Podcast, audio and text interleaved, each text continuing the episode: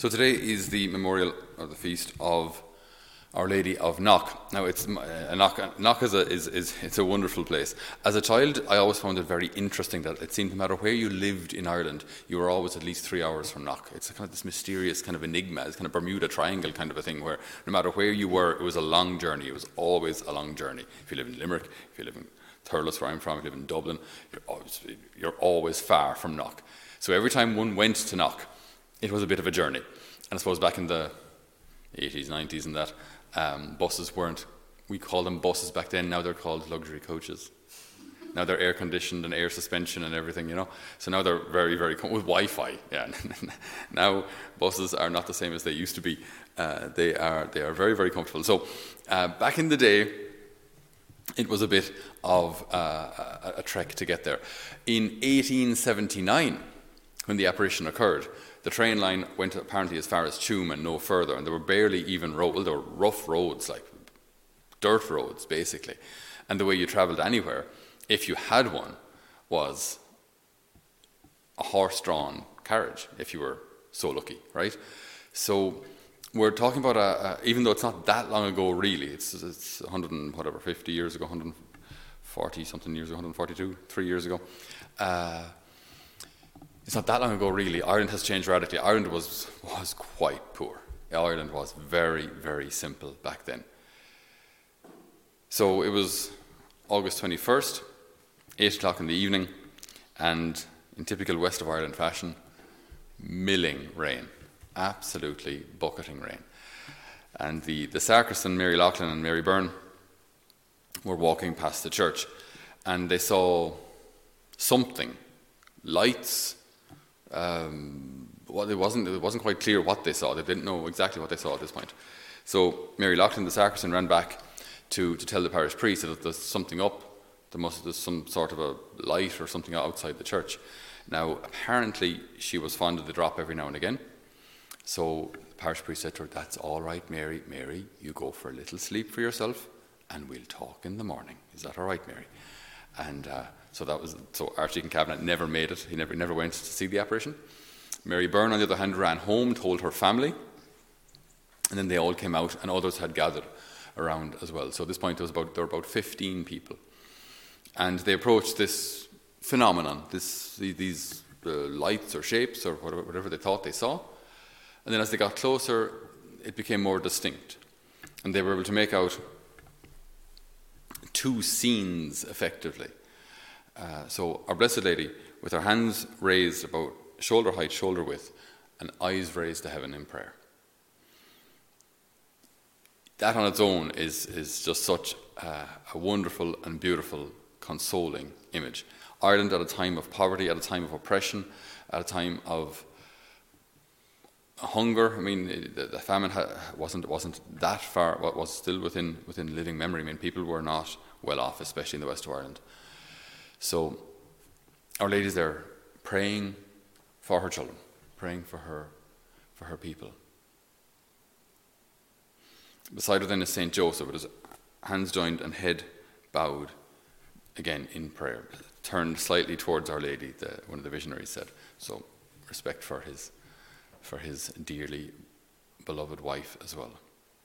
And on the other side, then you, you have St. John holding a large book, and it looks like he's preaching or teaching. So he's wearing a mitre. Again, wouldn't have been, they wouldn't have worn a mitre back in, in St. John's day, but I think it was done that way in order to kind of make him more visible. Otherwise, what would he look like? What would St. John look like? I don't know. a guy.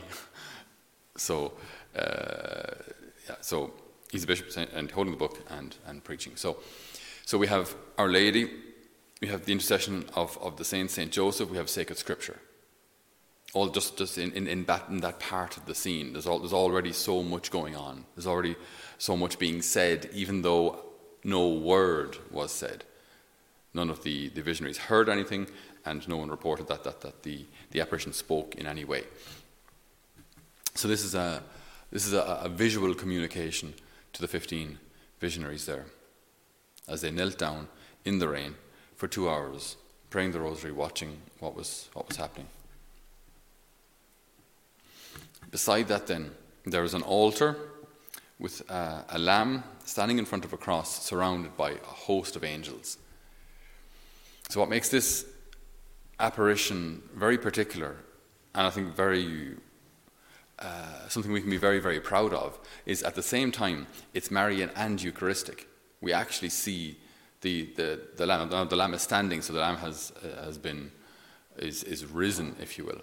So it's, it's, it's, it's a vision of hope. It's a vision of, of, of joy. It's a vision that's so intensely Catholic. It's like a summary of, of, of everything we have sacred scripture and tradition, the Eucharist and Our Lady, uh, heaven and earth. Like it's, it's, it's all there. It's all there. It's like a microcosm uh, of, of all things Christian. So the visionaries kneeling in front of this, praying the rosary, they reported that, that the, the figures looked whole, as in um, they looked real. They weren't kind of translucent or transparent in any way, and they didn't flicker, because some argued afterwards that it could have been some sort of a projection uh, on the wall to fool people, but projectors back in the day would have flickered like crazy. If you ever, even movies from the 30s, 40s flickered, you know, so there was no flickering. It was a, a whole, a solid, there were solid figures who moved slowly. There wasn't any great movement going on, but they, they were alive. They were alive. So, fast forward to us then. I just, this is maybe just, I find it's always important to ask ourselves, what does this have to do with me? Otherwise, it's just a nice story that happened 143 years ago. Wonderful. What does that have to do with me today? So, as we think about Knock, as we contemplate Knock, I think one thing which, which very much stands out is the centrality of the Eucharist. How Our Lady St. Joseph and St. John, their purpose, their goal, their prayer, their teaching, their, their intercession, all that they do is, is oriented towards what? It's oriented towards the Lord. It's oriented towards heaven. So, like the centrality of, of the Eucharist, centrality of the Mass. There are other uh, prophecies actually as regards Knock, that Knock will become a centre for priestly renewal. I think that will absolutely be the case. Uh, in time, seeing the, the, the, centrality of the Eucharist there and the intercession of Our Lady, this is when we delve into that spirituality, I've no doubt that Knock will be uh, an incredible place for, for the renewal of priestly vocations. Interestingly, our readings today, the word of the Lord was addressed as follows Son of man, prophesy against the shepherds of Israel. Say to them, Trouble for the shepherds of Israel who feed themselves. Shepherds ought to feed their flock, yet you have fed on milk. You have dressed yourself in wool. You have sacrificed the fattest sheep, but failed to feed the flock. You have failed to make the weak strong, or care for the sick ones, or bandage the wounded ones. You failed to bring back the strays, or look for the lost. On the contrary, you've ruled them cruelly and violently. So this prophecy through Ezekiel is aimed at priests, the priests of the time, and in our day too. So there's a need, there is a need for, for priestly renewal. There's a need for priests to discover again that, that heart that they, that they must have, the heart of the Father, the heart of the Saviour, the heart that is pierced, the heart that burns with love for those entrusted to them, the heart that's crowned with thorns the heart united with the cross. This, this, is, this is just, this, priests must have that heart because they must, they must be another Christ. So Knock reminds us that, that all, everything we do must be oriented towards the Lord. And that might sound simple, it might sound maybe banal or obvious, uh, but there are many distractions pulling our attention towards everything else, towards even the congregation? Uh, is, is, is our main focus the congregation or is our main focus celebrating Mass reverently? Uh, is, is the main focus the, the particular people involved, as a married couple or First Communion or Confirmation? Is, is the focus them or is the focus the Lord? And how do we, as, as shepherds, then bring our flock together towards the Lord? How do we orient them towards the Lord? This, this should be our focus, this should be our, our, our, our intention, this should be our concern. So in Knock, we, we, we see this. We see the centrality of the Eucharist. And then, as I say, Our Blessed Lady praying for us, interceding for us, St. Joseph interceding for us, and St. John preaching and teaching to us. And again, the goal of all of that is to bring us back to the Lord, to bring us back to Jesus, bring us back to the Eucharist, bring us back to that, that, that, that beating, living, sacrificed heart of the church. So today,